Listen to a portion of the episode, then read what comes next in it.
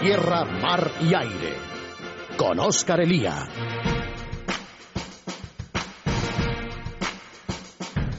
Buenos días, Esther. Ha tenido más suerte el secretario del Tesoro de Estados Unidos, Timothy Geithner, que los españoles, incluso que los más de 10 millones de ciudadanos que depositaron su voto para que saliera elegido Mariano Rajoy. Ha sido llegar a Marsella, entrevistarse con él y contarle todos sus planes. Y Geithner dice la prensa de nuestros amigos. Ahí lo tienen, queridos oyentes. La voz corresponde al periodista José María Izquierdo. Y son las palabras de desprecio que la cadena SER dedicaba esta semana a los intentos desesperados de Rajoy por lograr crédito entre nuestros aliados y colocar a España en un lugar ambicioso en la nueva Europa. No sabemos si el estilo faltón y tabernario, de sicario napolitano prepotente y ebrio por audaz o audaz por ebrio, que luce José María Izquierdo, que tan de cerca nos sigue a nosotros y a este que les habla, responde a la frustración de ser aparcado por el amo al que siempre sirvió a labores de mera agresión o por la impotencia de observar cómo ya no hay sitio para él en el joven periodismo actual o en el actual debate en los medios. Pero lo cierto es que su histeria antiliberal y su agresividad hacia la derecha ganadora al 20N encarnan la tragedia que vive en la izquierda europea y sobre todo la española ante una derrota en toda regla que puede ser absoluta en los próximos tiempos. En la segunda mitad del siglo XX, tres batallas seguidas ha perdido el socialismo, y de cada una de ellas ha salido más pervertido, más degenerado y más débil. Lo sabemos nosotros y lo saben sus importantes e impotentes defensores. La primera crisis del socialismo fue la del socialismo real, aquel que se desmoronó con el muro de Berlín, mostrando no solo que la Unión Soviética era un inmenso campo de concentración, sino que el socialismo político, cultural y mediático europeo había defendido y justificado un régimen carcelario que se llevó por delante la vida de millones de personas inocentes. Mientras tanto, estos preferían criticar a Reagan. En segundo lugar, caída en desgracia, el socialismo real quedó su hermano menor, la socialdemocracia. Y si los herederos de Lenin sufrieron el fracaso en 1989, los herederos de Bernstein lo hicieron en el 2008. El gasto público desorbitado, la acumulación de deuda por parte de unos estados hiperbólicos han desembocado en la tragedia económica actual. Si el hermano mayor socialista mataba en masa, el hermano menor socialdemócrata ha empobrecido también en masa. Pero estos ahora prefieren criticar al libre mercado, pese a que donde éste triunfa, la crisis es mucho menor que allí donde lo han hecho ellos. En honor a la verdad, el fracaso económico de los socialistas en Europa era evidente antes aún de que la crisis de deuda estallase en los últimos años. Simplemente, las recetas de los socialistas se han mostrado incapaces de crear riqueza, y menos aún de repartirla. Al contrario, lo que crean es pobreza. Ante su manifiesta incapacidad de gestionar lo público, el socialismo se ha refugiado, y esta es la tercera crisis a partir del 68, en el posmodernismo más elitista y más antipopular, derivando en una mezcla de islamismo, abortismo, homosexualismo, eutanasia o animalismo, de la mano todo ello de intelectuales tan exquisitos como alejados del pueblo al que decían representar. Así que era cuestión de tiempo que el electorado diese la espalda a recetas fracasadas y a esta deriva exótica del socialismo. Y es esta su tercera crisis. Hoy se desmorona por toda Europa. La cumbre del Partido Popular Europea a la que acudió Rajoy era en verdad la de la mayoría de los gobiernos de la Unión Europea y solo el enquistamiento de las élites izquierdistas en puestos de poder, en la administración, los medios de comunicación, la educación o el mundo de la cultura, explica que el socialismo tenga aún cierta visibilidad social. Eso sí, basta con que sus representantes sean concebidos como lo que son, una minoría bien situada, demasiado sobrevalorada y culpable del empobrecimiento económico y moral de nuestras sociedades, para que definitivamente esta nefasta ideología pase al fondo del desván de la historia. Así que Mariano Rajoy puede y debe estar tranquilo. Bajo los aullidos histéricos del socialismo español, de los sindicatos, del PSOE, de Mediapro o de Prisa, que se caracterizan todos ellos por haber hecho caja y haberse hecho millonarios mientras empobrecían unos, engañaban otros y manipulaban los demás allá, se esconde una debilidad extrema de un socialismo que es un tigre de papel y que se mantiene en pie a la espera solo de que el nuevo gobierno lidere la batalla de las ideas en nuestro país y muestre que el socialismo ha fracasado históricamente, intelectualmente y ahora ya, en media Europa, socialmente. en cuanto a José María Izquierdo, pues ¿qué quieren que les diga? Su papel en prisa es como el de esos viejos perros de caserío, que son ya demasiado mayores e inútiles para salir a trabajar al campo. El amo los deja subir al sofá y echarse junto al brasero. Los mima y los engorda con chucherías como premio a tantos años de fidelidad. Estos fieles, desdentados y ya medio ciegos perros de caserío, cuando llega una visita que molesta al amo, salen ladrando bajo sus pies, orgullosos de su audacia y de su firmeza, que tiene algo de ridícula e inspira cierta piedad. ¿Y qué quieren que les diga? Como estos, José María Izquierdo no te clava los dientes ni te rompe la pernera. Pero eso sí, te deja el pantalón lleno de babas y vuelve junto al amo orgulloso de su proeza. Muy buenas tardes amigos, soy Oscar Elía, somos el GES, esto es radio y hoy les traemos Iberoamérica y defensa por tierra, mar y aire. Comenzamos.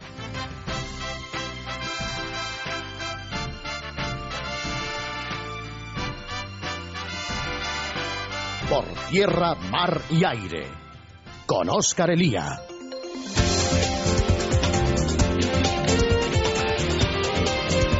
Seguimos, seguimos amigos con nuestro invitado en el estudio de hoy, al que ustedes conocen bien, es Pedro Fernández Barbadillo. Pedro, muy buenas tardes y bienvenido. Hola, buenas tardes. Tú recientemente, esta semana, publicabas en la Gaceta un artículo donde te referías precisamente al hecho de que eh, allí donde la derecha se enfrenta sin complejos y con determinación a este tipo de socialismo viviente en nuestro país, lo acaba derrotando y tu análisis de las elecciones del 20N iba precisamente por esa línea. Y me cuelo y vamos a hablar de Iberoamérica, pero ya que te tengo aquí, tú que escrutas con atención las encuestas y los resultados electorales, te quería preguntar de entrada por este asunto.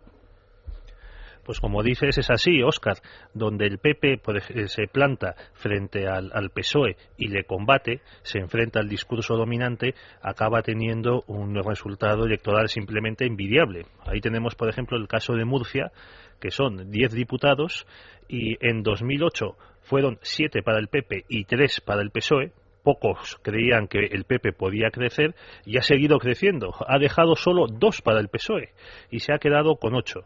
A este paso, el, PSOE en Murcia va a ser declarado especie en vías de extinción y merecedora de, protección. Y tengamos en cuenta que en Murcia, hasta entrados los años 90, ganaba el PSOE.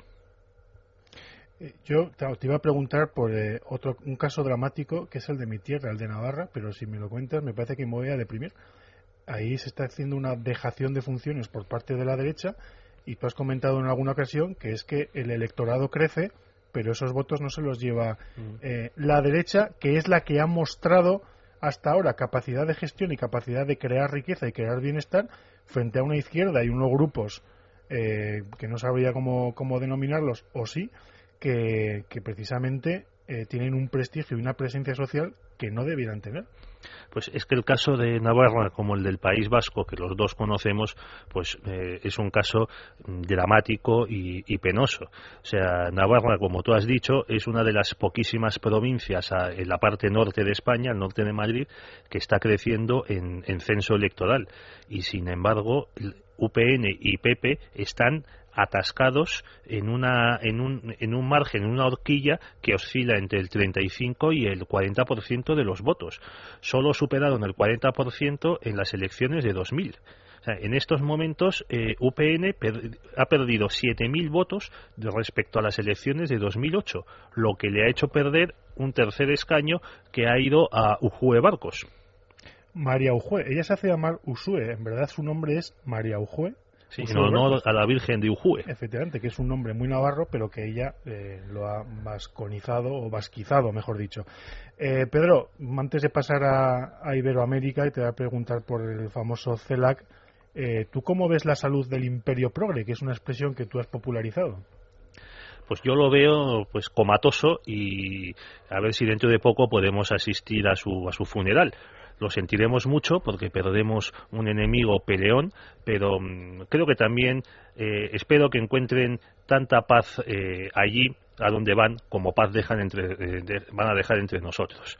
Lo que ya no sé es qué le va a sustituir.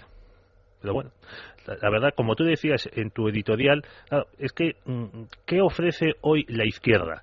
pues eh, estamos viendo que para eh, la izquierda española, el PSOE, pues lo importante son las canciones del payaso Fofó y el cadáver de Franco. Exactamente, es, es uno de los problemas. Es decir, eh, son un tipo de temas que interesan a unas pequeñas élites muy radicalizadas, universitarias, que juegan a la ingeniería social. Y súper subvencionadas. Efectivamente. Si no, no podrían dedicarse a esto. Y esa es la clave. Basta que el gobierno del Partido Popular sepa que lo que tiene delante es un muñeco al que quitándoles las subvenciones y acabando con ese negocio progresista que existe en, en, este país, tanto eh, las universidades como los medios de comunicación como las eh, como el mundo de la cultura se normalizará y colocará al progresismo español eh, en el lugar en el que merece estar, que es la marginalidad social. Pues ojalá sea así. Mira, hace unos días el, Partido Socialdemócrata Alemán, que es el mayor partido de izquierdas de, Europa Occidental, ha celebrado su congreso en Berlín el orador más aplaudido, el que consiguió que los delegados se pusiesen en pie y la gente, pues sin militar, sin, eh, sin ser delegados del, partido, que habían ido ahí eh, por interés, es el hombre que hizo esto es Helmut Schmidt, un nonagenario el, antiguo ex canciller de finales de los 70 y principios de los 80. La verdad, si la izquierda tiene que confiar en que un señor de 92 años sea el que le dé las ideas, pues mal vamos. Bueno, aquí tenemos al abuelete izquierdo, como la, expresión es tuya, o sea no, seré yo. Pues sí, sí, es una de esas expresiones que, eh, te vienen a la cabeza pues en un momento de inspiración y la verdad es que uno cuando eh, lee, el blog de, don José María y, piensa, bueno, ¿cómo debe de sufrir este hombre teniendo que leer a la gente que odia? Como, como es tu caso, como es el mío, como es el de César Vidal, Jiménez Los Santos, Germán Terch. qué duro es estar ya jubilado y tener que entretener las mañanas en estas cosas. Cuando uno no tiene ideas, tiene que ir a buscarlas donde sea. Pedro, a lo que nos ocupa y nos preocupa, que es el CELAC o la CELAC. Pues el, es la CELAC, de momento. Vamos a ver si no se le aplican aquí las directrices de, género, que también es otra de las grandes invenciones de esta izquierda zapaterina que, padecemos, y, se sigue manteniendo. O, se inventa lo CELAC o, o el CELOCO. Bueno, CELAC es el acrónimo de Comunidad de Estados Latinoamericanos y Caribeños y es el último invento de Hugo Chávez que parece que a medida que el, cáncer del que dicen que está curado sigue avanzando y se le acerca la hora de rendir cuentas al Altísimo, pues quiere dejar cuantos más elementos de su obra operantes, pues mejor. Entonces, ahora el gran invento de Hugo Chávez y de sus mariachis, con perdón, es esto de la CELAC para sustituir a la Organización de Estados Americanos. ¿Tiene visos de, éxito? Pues yo creo que no. Yo creo que no, porque los mismos que se están oponiendo a, este invento son pues las, las, economías más potentes y los países más influyentes. Pues Brasil, México, Chile, Colombia, hasta Perú y demás. O sea, eh, vamos a ver, lo que, lo que pretenden Chávez y, y sus acólitos es ellos mismos lo han dicho, una organización de Estados americanos sin Estados Unidos y sin Canadá, pero también sin los eh, mecanismos, las instituciones y los tratados de respeto de derechos humanos que hay en este sistema de la OEA, imperfectos, también controlados en ciertos ambientes por la izquierda, pero ahí están. Ahí están y en algunos casos eh, se han, han, hecho declaraciones y resoluciones en contra de los gobiernos chavistas, tanto el de, el de, el de Venezuela como el de Ecuador. Y en ese caso ahora quieren una nueva OEA donde, como dijo el presidente de Ecuador, se practiquen el derecho, eh, las leyes y las instituciones latinoamericanos. Es decir, estamos en una especie de excepción cultural como se suele hacer con los musulmanes en Europa. O sea, aquí un, una, una, una cristiana no puede ir con velo, pero sí puede ir una musulmana. Y en eso están. Pero claro, e, este tipo de mecanismo, eh, esta CELAC adolece del mismo defecto que la OEA. O sea, que los países más grandes no pueden admitir que el voto de un país pequeño como Trinidad Tobago, Nicaragua, Barbados o, República Dominicana valga igual que el voto de Estados Unidos, el de Brasil o el de México. según estás comentando, no solamente es un proyecto eh, diplomático, un proyecto político, sino que tiene la profunda, eh, la profunda carga eh, ideológica del chavismo. Es decir, es un bloque, podríamos decir que es un bloque chavista. Eso es lo que quieren hacer ellos, los chavistas.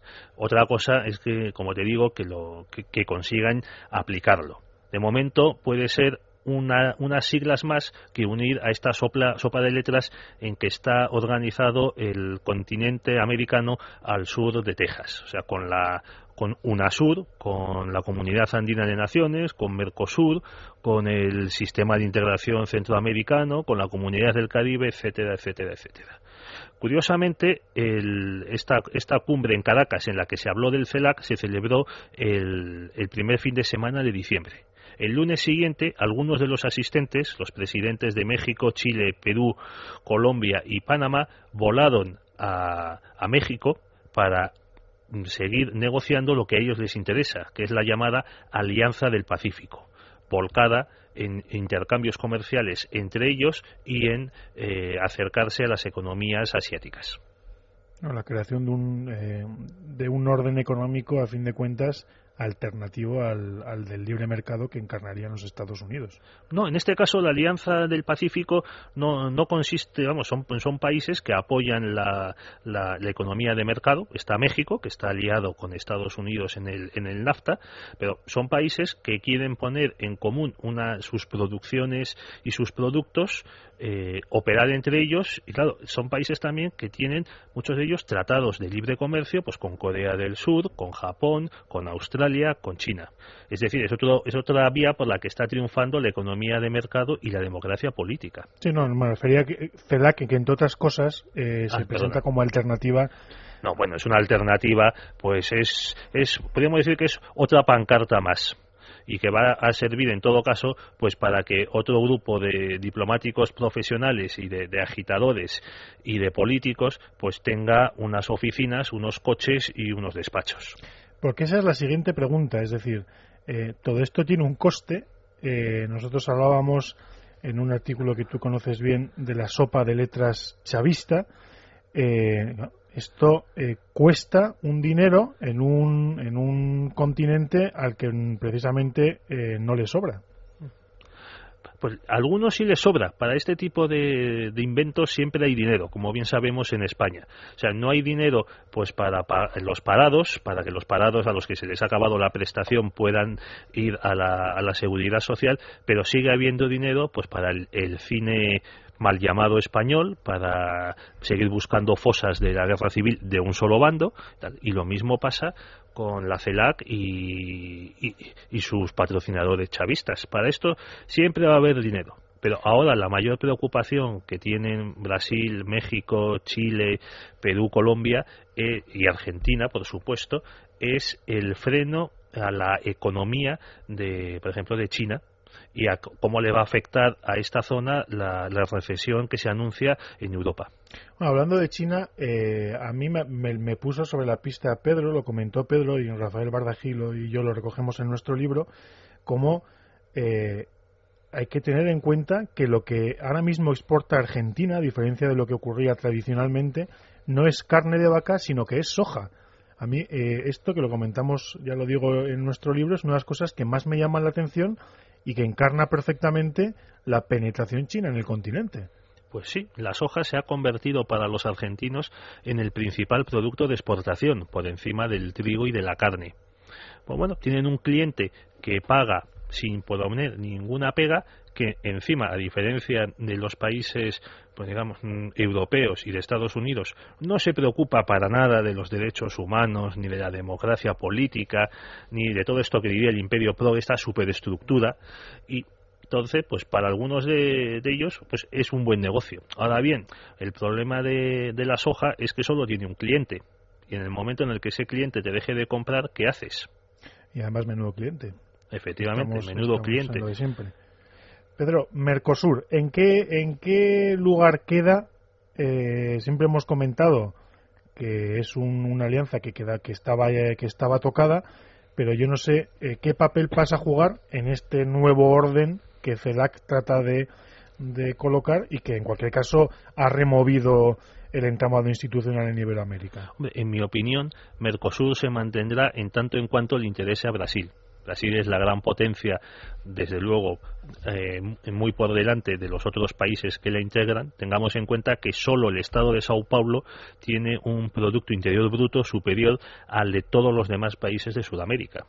O sea, es, es, algo que le interesa a Brasil, en cierto modo también le interesa a Argentina, porque será, los argentinos se dan cuenta de que no pueden ir solos por la escena internacional, sino que tienen que ir cogidos de, de la mano con Brasil. Y luego pues están estos dos países eh, paisitos, que son Paraguay y Uruguay, y demás. O sea, entonces, te, repito, se mantendrá en tanto en cuanto le interese a Brasil. En cualquiera de los casos, lo que parece claro es que eh, lo que van a predominar son los intereses nacionales, según lo que estás comentando, más allá de los nacionales o incluso de los ideológicos, que es el, lo que trata de levantar Chávez. Pues a mí me parece que sí. Por ejemplo, ahí tenemos que el gobierno de Ollanta Humala, pues en Perú forma parte de esta alianza del Pacífico y tampoco ve con muy buenos ojos lo del CELAC.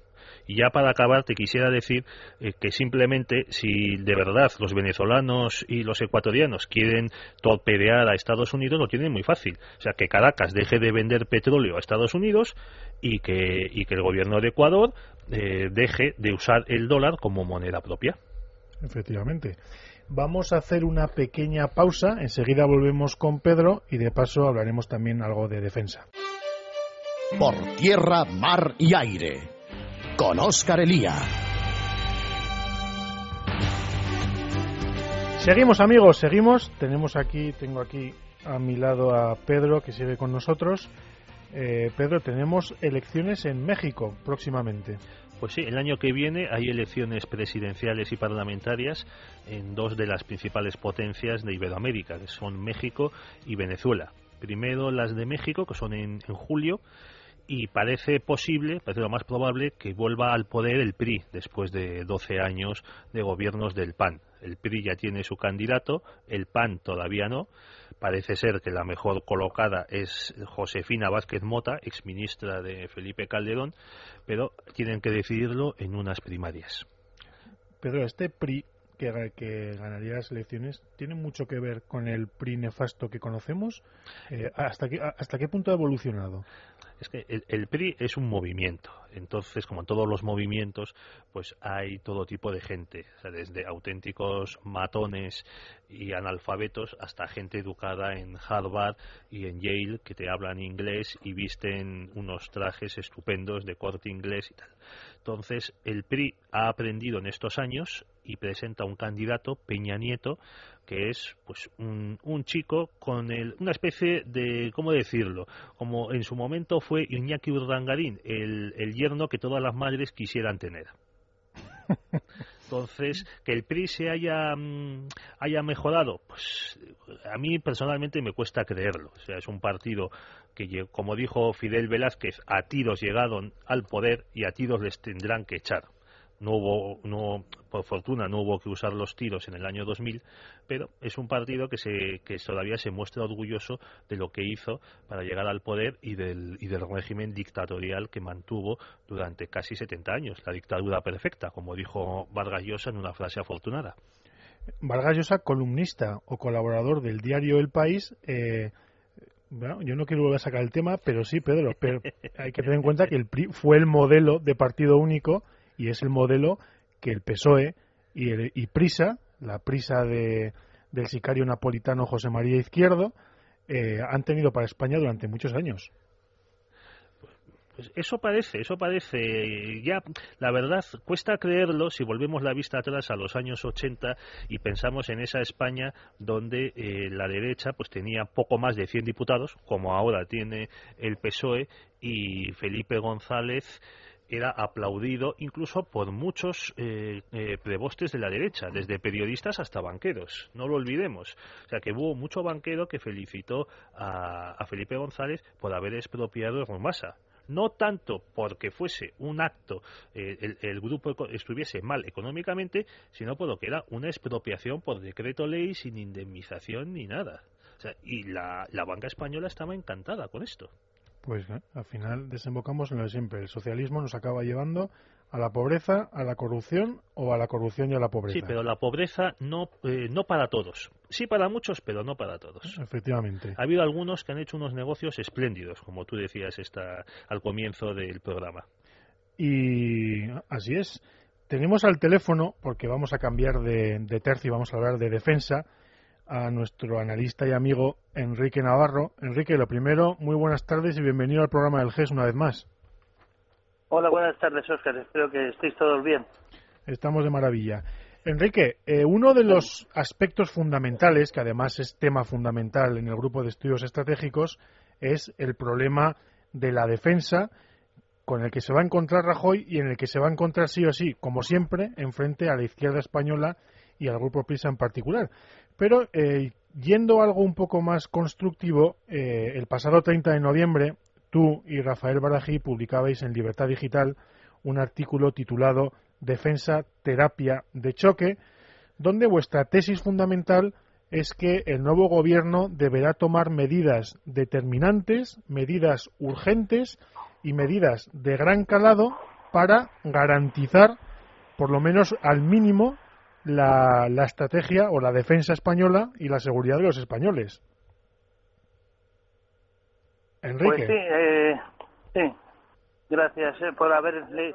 Creo que ha sido una aportación interesante, no solamente desde el punto de vista de, de lo que es eh, la preocupación por la defensa y, y por lo que significa, ¿no? sino sobre todo porque creemos que la defensa y su situación se ha convertido en uno de los de los retos más significativos, más importantes que tiene el gobierno de, de Mariano Rajoy, sobre todo porque quizá no hay otro campo en el que se haya hecho más daño a lo que ha sido una política tradicional de muchos años, pero en el campo de la defensa durante el gobierno de Zapatero, ¿no?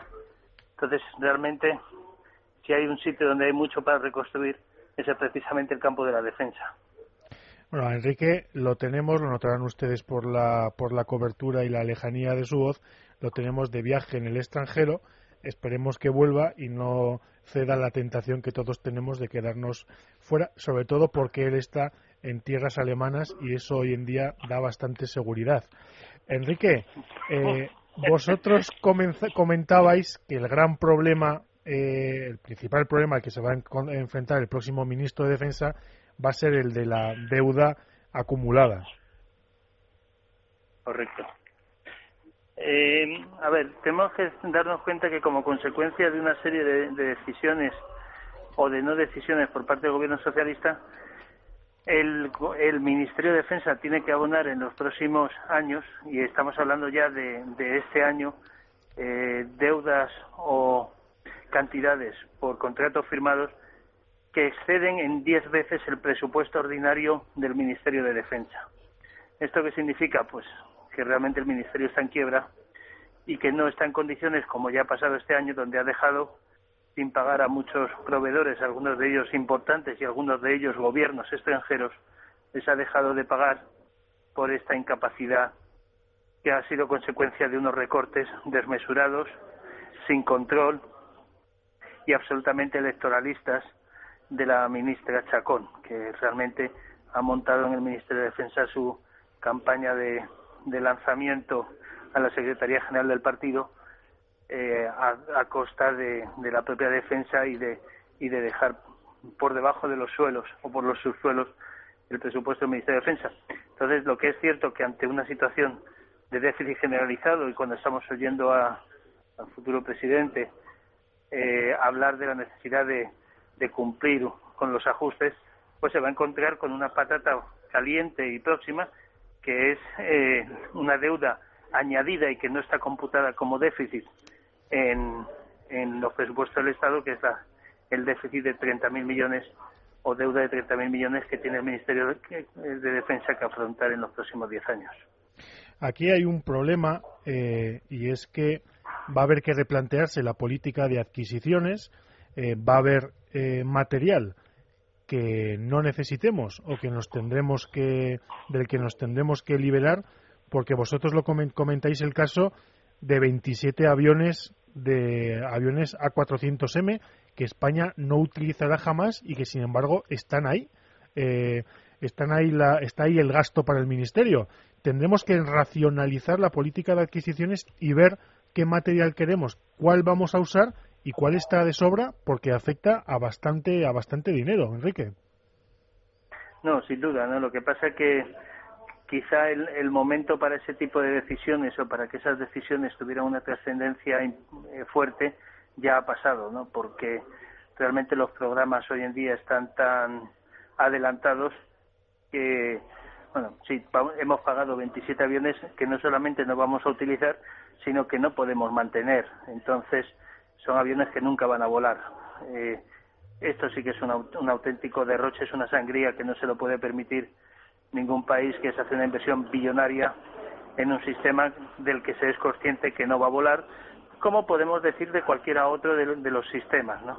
Ha sido una sangría de, gasto, una sangría de, decisiones, de adquisiciones muy vinculadas a, cuestiones políticas. ¿no? Eh, sea, una de las inversiones más disparatadas que ha sido la compra de helicópteros y sobre la base de montar una nueva factoría de helicópteros para la cual no había mercado en Castilla-La Mancha porque el ministro de turno era de Castilla-La Mancha y hemos estado a punto de montar una fábrica de blindados en Cataluña porque la ministra era Chacón, ¿no? Entonces, esto ha sido disparatado, pero ya quizás sea demasiado tarde para que con medidas de ajuste se resuelva. El problema es que ahora mismo España no tiene capacidad para afrontar su defensa, no puede sostener la defensa que tiene, no ya la que quiere, sino la que tiene, y esto no se, no se resuelve solo con, con ajustes que son importantes y que pueden ayudar, sino que si no hay un auténtico incremento del gasto en defensa, habrá que replantearse muy seriamente nuestra participación en misiones internacionales, nuestra participación en la Alianza Atlántica y a poder asegurar a los ciudadanos una defensa digna de su soberanía y de su independencia, ¿no? Y esto ya, ya, ya ha rebasado todos los límites posibles y ya no es una cuestión de, de meros retoques o ajustes, sino de una decidida voluntad de cambio. Otra de las medidas que, así, que es otra de las medidas clásicas que el GES viene defendiendo es la creación de una agencia única para adquisiciones, porque lo que no puede ser y además eh, eh, ayuda a este despilfarro y a este malgasto de dinero es que eh, las, son las políticas de compras de cada ejército. Mm, la sensación de que cada cual compra o consigue que se compre lo que, lo que, le, lo que le interesa y lo que buenamente eh, considera necesario por su cuenta y sin que haya una unidad eh, y una racionalidad que, que ahorre o que ahorre costes y que, y que agilice muchas de estas, de estas cuestiones. Enrique. Claro, ahí, eh, ahí hay tres, tres problemas básicamente, ¿no? Que uno de ellos es en la propia planeación de los recursos, ¿no? Yo recuerdo hace años en el Ministerio de Defensa cuando se hizo una lista de prioridades y si no recuerdo mal, pues la lista de prioridades era un primero un programa para el ejército, el segundo un programa para la armada, el tercero un programa para el ejército del aire y el cuarto era un programa para ejército que no tenía absolutamente ninguna necesidad eh, yo recuerdo cuando preguntamos, bueno, ¿y por qué eh, este programa está en el cuarto en el ranking? Dice, porque le toca ejército. Es 1, 2, 3, 1, 2, 3, 1, 2, 3. claro, con semejante eh, fundamentos de, de prioridad en los programas basado en satisfacer eh, los, las necesidades o los objetivos de cada ejército, ya eso, eh, el despilfarro empieza por ahí, ¿no? En segundo lugar, eh, hay mucho por avanzar en el tema de comunalidad, ¿no? Eh, no tiene mucho sentido que si tenemos unos misiles para defensa, para la lucha antiaérea entre aviones, no podemos utilizar los mismos misiles para la defensa antiaérea, ¿no? ¿Por qué? Porque los ahorros en costes que se pueden generar son tremendos, ¿no? Entonces, sin duda el nuevo gobierno tiene que hacer como ya han hecho todos los países modernos, que es que la gestión, la planeación, la gestión se haga centralizadamente. ¿no? Y la tercero es que aquí se planifica sin tener en cuenta los recursos. ¿Qué ocurre? Que eh, tenemos una lista de necesidades enormes que cuando hay dinero, como pasó en el pasado, se satisfacieron todas sin considerar si eran necesarios o no, y que cuando no hay dinero, pues lo que se hace es recortar de tajo. No, no, no cabe ya hacer ningún escenario de planeación que, se, que sea una carta a los Reyes Magos. No puede ser que los jefes de, de cada una de las fuerzas escriban sus necesidades como si fuera una, una carta a los Reyes Magos que no se va a poder cumplir. Por tanto, es necesario dotar de un eh, marco financiero de tal manera, pues como ocurre en cualquier familia, ¿no? Cuando a una familia se le dice, oiga, los ingresos se han reducido, pues hay que reducir la, los consumos, hay que reducir la forma de gastar, hay que mirar mucho más el dinero. Y eso es lo que nos falta en el campo de la defensa, que nadie ha sido capaz de, poner un presupuesto a 5 o 10 años vista y de cumplirlo. De tal manera que la planeación no tiene sentido, se acaba despilfarrando y cuando vienen los recortes el despilfarro es todavía mayor. De ahí que, sin duda sea un primer objetivo, y creo que lo mencionamos con mucha claridad en este artículo Rafael Bardajillo, es el nuevo gobierno no puede seguir haciendo las cosas ni puede seguir gestionando como se ha hecho siempre porque eso ya no es eficaz. Y un gobierno que quiere realmente adentrarse en una política de reforma tiene que profundizar en estos aspectos de manera inmediata.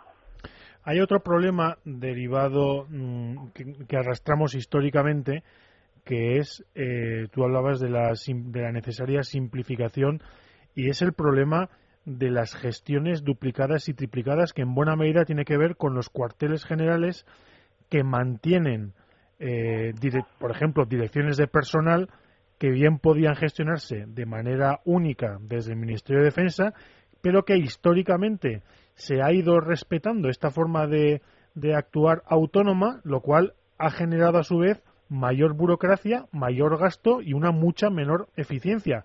Eh, ¿Qué hacemos con los cuarteles generales? Bueno, eh, como sabes, yo creo que hay que ser conscientes de, dos realidades que nos obligan a replantear toda la estructura. Primera, las Fuerzas Armadas de hoy en día son unas fuerzas profesionales eh, mucho más reducidas de lo que hace, eran hace 20 o 30 años. Pensemos que las Fuerzas Armadas de hoy en día son la cuarta parte de lo que eran en 1990. Y sin embargo, la estructura de los cuarteles generales y la estructura burocrática es la misma de unas Fuerzas Armadas de medio millón de hombres de las de unas Fuerzas Armadas de 120.000 hombres. ¿no? Esto no es sostenible y, por tanto, eso ya nos conduce a una necesaria reestructuración. Pero es que, además, hoy en día eh, no, no tiene sentido con el avance de las tecnologías. No es posible que hoy el Ministerio de Defensa requiera de más gente para hacer muchas menos cosas teniendo en cuenta el, avance de la tecnología, ¿no? Entonces los cuarteles generales por una parte tienen mucho que aportar en el sentido de, eh, de que hay mucho hay mucho tajo para recortar, pero lo segundo es que ya no hay una misión única de un ejército. O sea, todas las misiones de las Fuerzas Armadas son misiones en las que tiene que intervenir un buque apoyado por una aeronave con unas tropas de, un del ejército de tierra.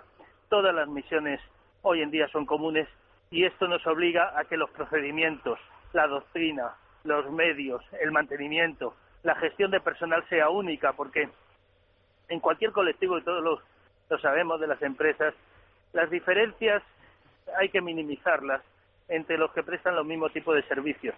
Hoy en día no tiene sentido que los pluses que cobra un marino por estar embarcado sean diferentes de los que cobra un militar del ejército de tierra por estar en la misma misión, ¿no?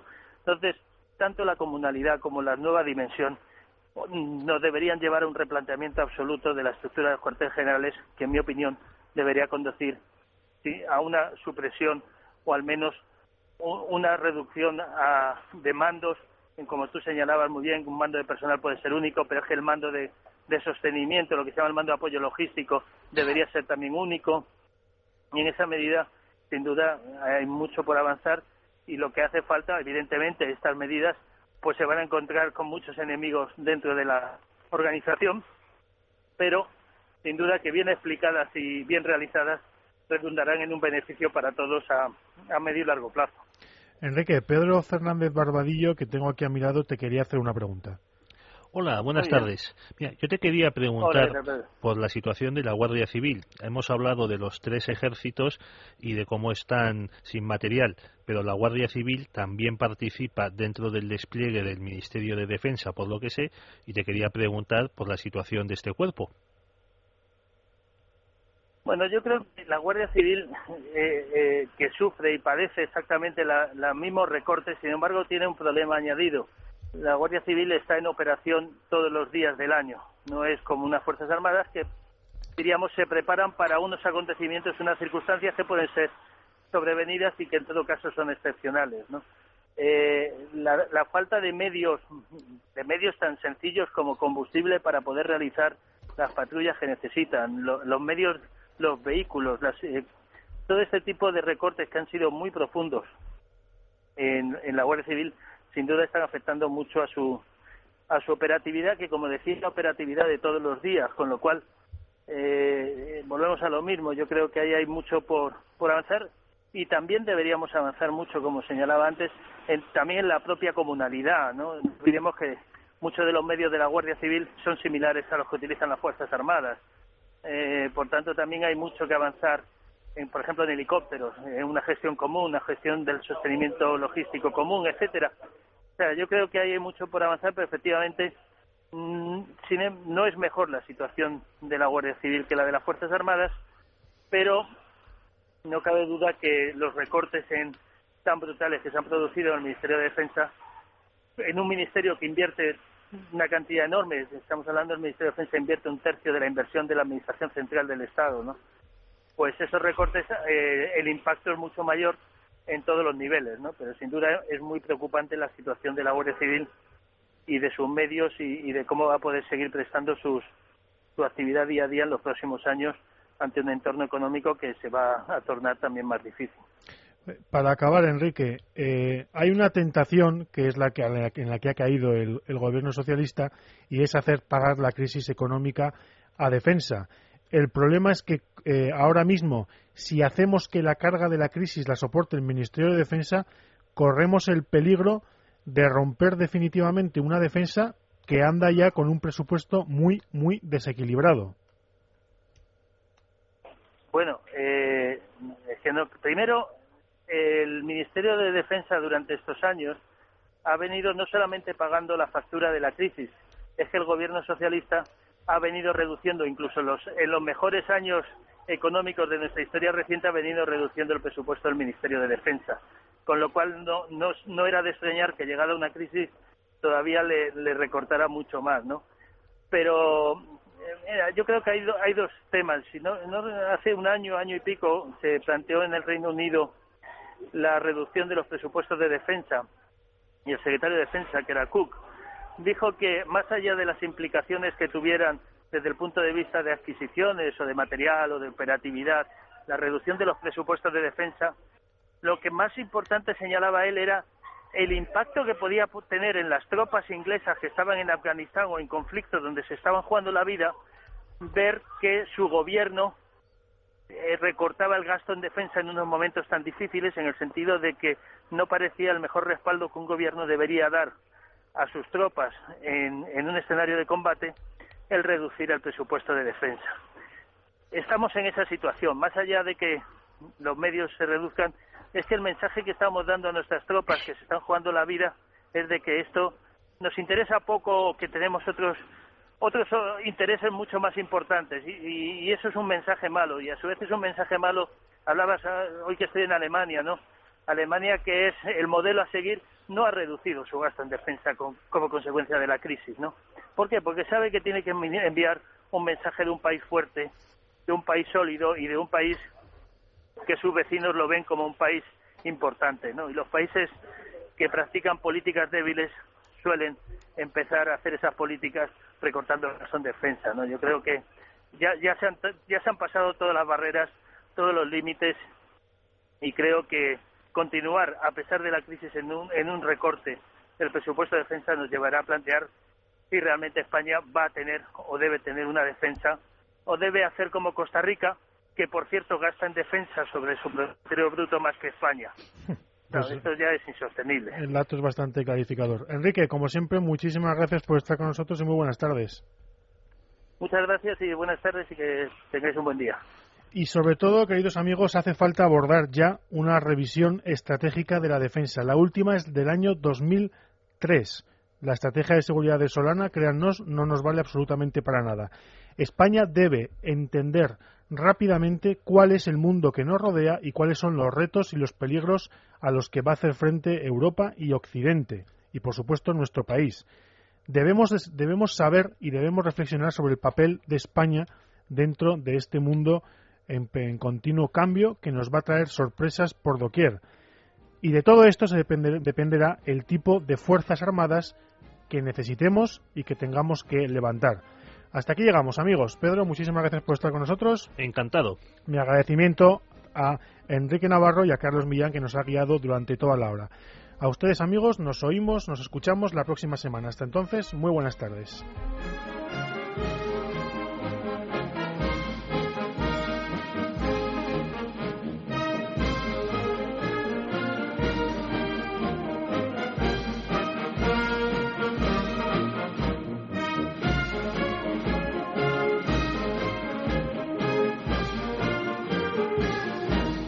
Tierra, mar y aire.